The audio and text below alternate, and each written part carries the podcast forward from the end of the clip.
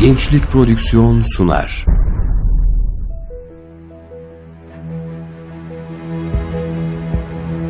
Bizim davamız İslam'dır. Gayemiz Allah'ın rızasını kazanmaktır. Hedefimiz hak nizamını hakim kılmaktır. Arzumuz tüm insanlığın saadetidir. Yolumuz ikna metodudur, cihattır. Bu dava için çalışmak herkese nasip olmaz. İster gecenizi gündüzünüze katarak çalışın, ister yan gelip yatın. Bu hak davanın başarısını ne bir gün öne alabilirsiniz ne de bir gün geciktirebilirsiniz. Bütün mesele bu şerefli davada nasıl bir imtihan vereceğinizdir.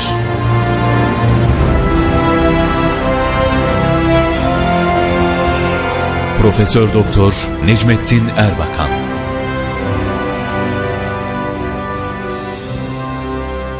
Davam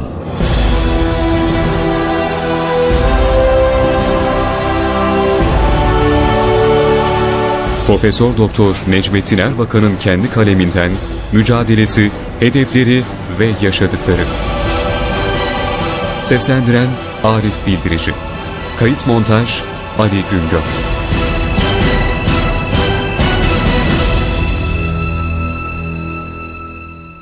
Dünyayı yöneten güçler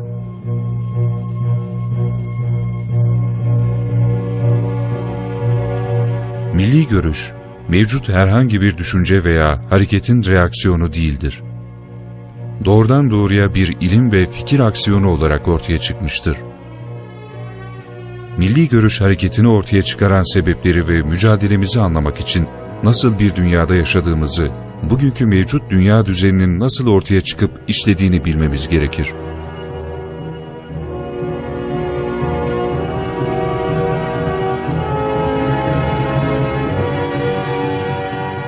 Bu dünyayı emperyalistler kurdu. 1945'te Roosevelt, Churchill ve Stalin, Rusya'nın Kırım bölgesinde Yalta limanında bir araya gelip yeni bir dünya tasarladılar. Sözde insanlık artık huzur, barış ve saadete kavuşacaktı.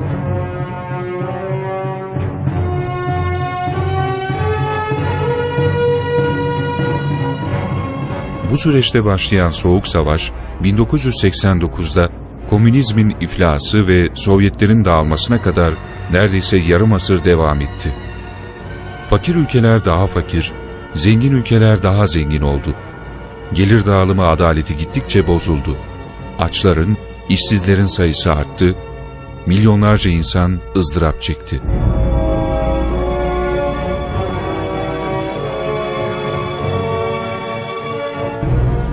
Siyasi bakımdan Filistin, Keşmir, Kore, Vietnam başta olmak üzere sürekli savaşlar ve silahlı çatışmalar devam etti. İnsanlığın üzerine bir kabus gibi çöken bu devir esnasında Batılılar hep biz insanlığa saadet getireceğiz ama ne yazık ki komünizm var. Sovyetler var, soğuk harp var. Bundan dolayı hizmetimizi yapamıyoruz dediler, durdular. Nihayet 1989'da komünizm iflas etti ve Sovyetler dağıldı. O günden bugüne uzun yıllar geçti.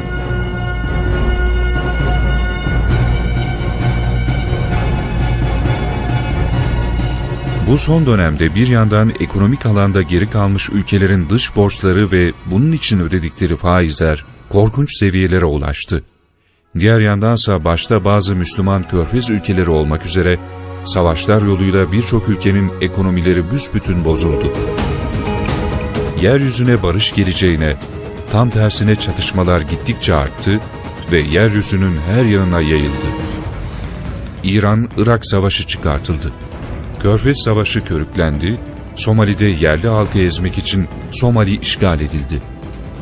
Bosna, Çeçenistan ve Azerbaycan'da tarihin görmediği katliamlar yapıldı ve birçok Müslüman ülkeye haksız ambargolar konuldu.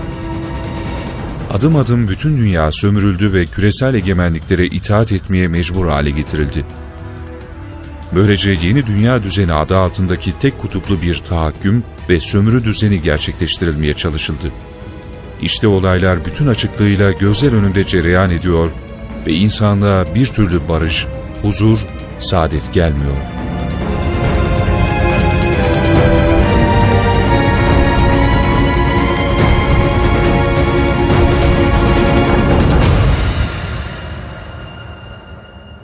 Bugünkü dünyanın küresel kuruluşları olan Birleşmiş Milletler, Dünya Bankası, IMF, Avrupa Birliği NATO gibi teşkilatların hepsi insanlığın ifsadı için çalışmaktadır. Bunların yerine hakkı ve hakkaniyeti üstün tutan, ifsada değil ıslaha çalışan kuruluşlar ikame edilmedikçe dünya huzur bulamaz.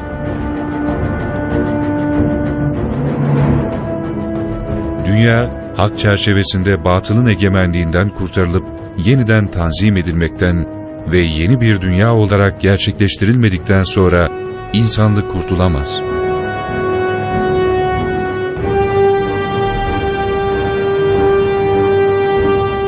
Tarihteki olayların sebeplerini anlayabilmek için yeryüzünde olayların tesadüfen cereyan etmediğini idrak etmek gerekir. Yeryüzünde kendi hakimiyetini kurmak, bütün insanları köle yapmak, kendine tabi kılmak ve sömürmek isteyen bir gücün varlığını görmek gerekir. Bu gücün gayelerini, metotlarını, nasıl çalıştığını, bütün dünyayı nasıl avcunun içine almak istediğini ve bunun için asırlardan beri gelişerek bugün artık nasıl organize bir güç haline geldiğini bilmek gerekir. Bu gücün asırlardan beri olayları kendi gayeleri doğrultusunda planlayan ve bu planları uygulayan bir güç olduğunu idrak etmek gerekir. Bunları görebilmek için de bugünkü dünyanın anatomisini tanımak mecburiyetindeyiz. Bundan kasıt şudur. Malum olduğu üzere insanların hastalıklarını teşhis ve tedavi edebilmek için doktor olmak gerekir. Doktor olabilmek için de anatomiyi, yani insanın vücut yapısı ilmini bilmek gerekir. İnsan vücudu dışarıdan bakıldığı zaman bir deriyle kaplanmıştır.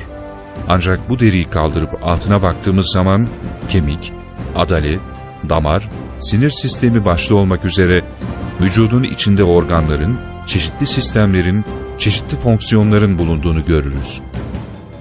Alttaki bu yapıyı bilmeden ne teşhis ne de tedavi olur. Tıpkı bunun gibi bugünkü dünya olaylarının doğru bir teşhisini ve buna dayanarak da doğru bir tedavisini yapabilmek için aynı şekilde bugünkü dünyanın anatomisini bilmek zorunludur.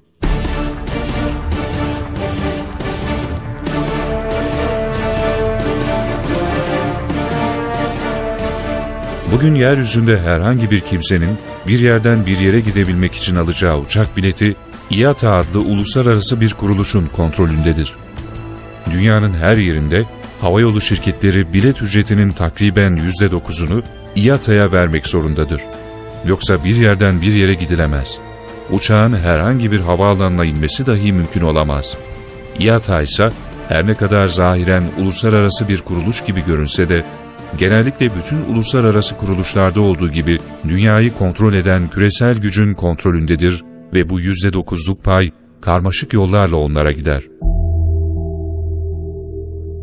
Yine bugün bir kimse dünyanın bir yerinden diğer bir yerine bir para göndermek isterse, bu paranın oraya gidebilmesi için önce ABD'de Amerikan Express Bank, Chase Manhattan Bank veya herhangi bir benzer bir banka üzerinden gitmesi mecburiyeti vardır. Bu bankalarsa küresel güçlerin bankalarıdır. Her gönderilen paranın yüzde biriyle beşi arasında komisyon alınır. Bu komisyon da aynı yollarla yine onların kasasına gider.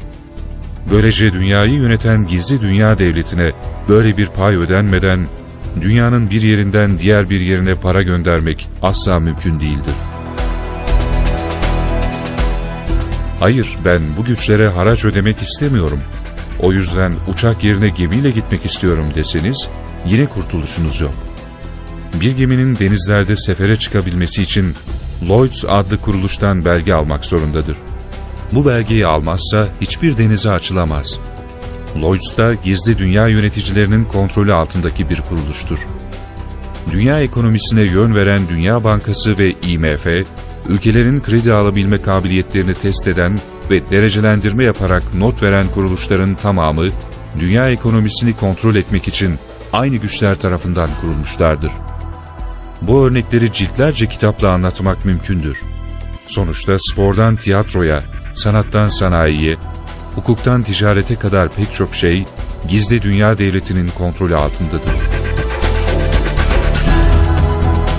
İşte dünya olaylarını kavrayabilmek için önce bugünkü dünyanın anatomisini bilmek, her şeyin önünde gelmektedir. Peki dünya bugünkü hali asırlar boyunca hangi değişikliklerle nasıl geldi? Bunun için meseleye temelden bir bakış yapmak her şeyden daha mühimdir.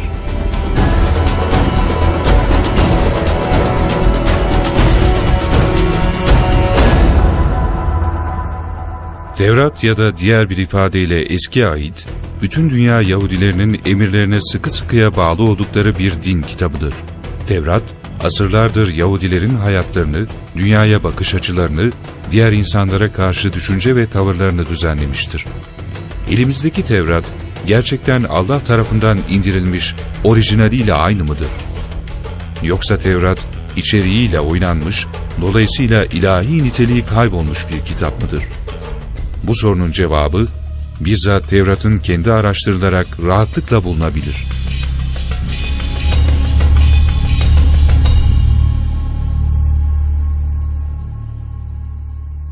Tevrat 39 kitaptan meydana gelmiştir.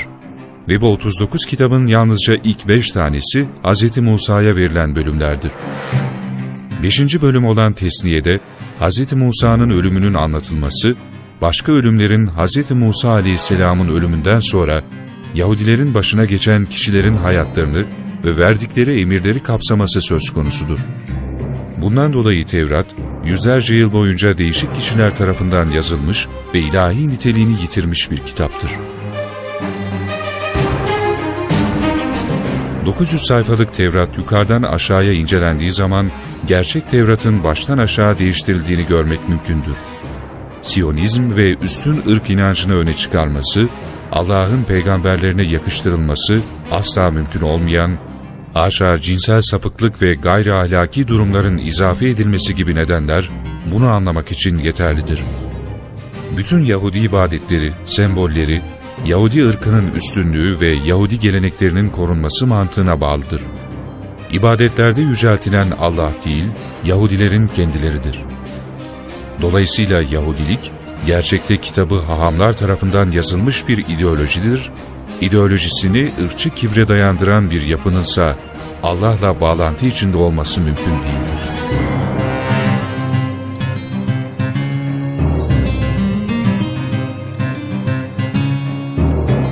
İnançlarından vazgeçsinler ama kanunları uygulasınlar ifadesi, Yahudi hahamların Allah'a ne derece inandıklarını göstermektedir.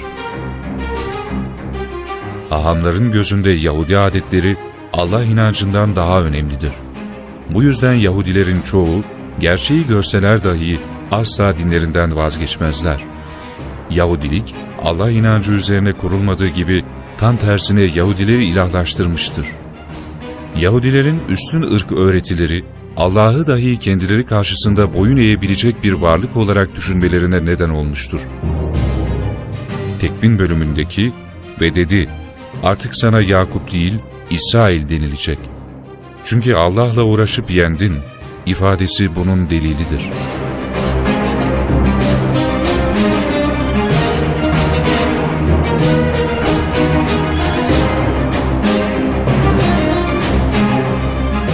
İnsanlara yenilen bir varlık tabii ki Allah olamaz.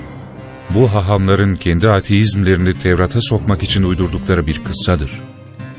Tevrat ayetlerinde görünen bu gerçek, Yahudilerin kendilerini hem diğer kavimlerden hem de Allah'tan bile üstün gördükleridir. Yahudilere insanüstü vasıflar veren hahamlar, Allah'a insani acizlikler atfetmişlerdir. Sonuçta hahamlar, İsrail kelimesini Allah'la uğraşıp yenen manasına getirmişlerdir.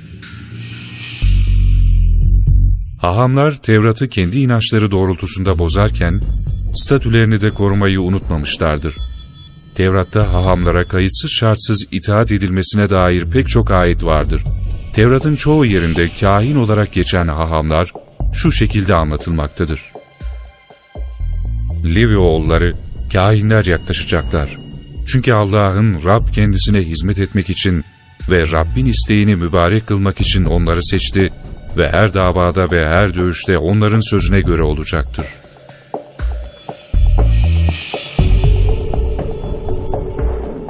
Bugün hala İsrail devletinde her iş hahamların sözüne göre yapılmaktadır.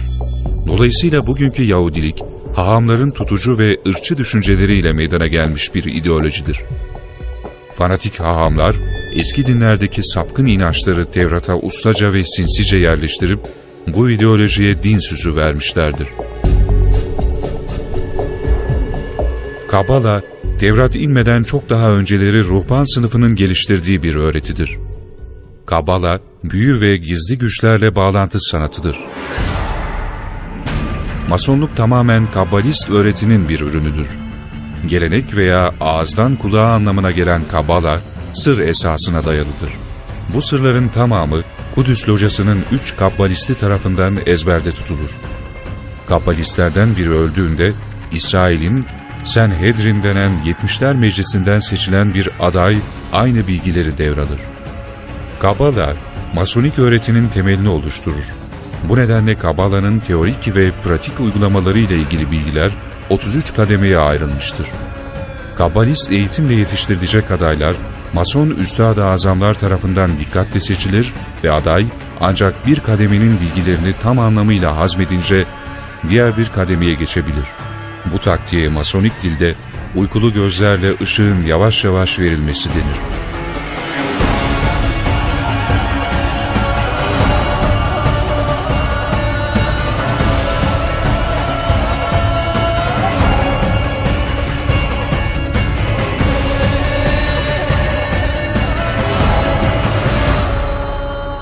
Davam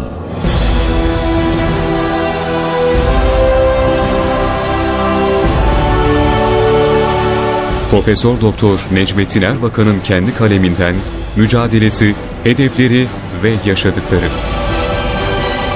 Seslendiren Arif Bildirici. Kayıt montaj Ali Güngör.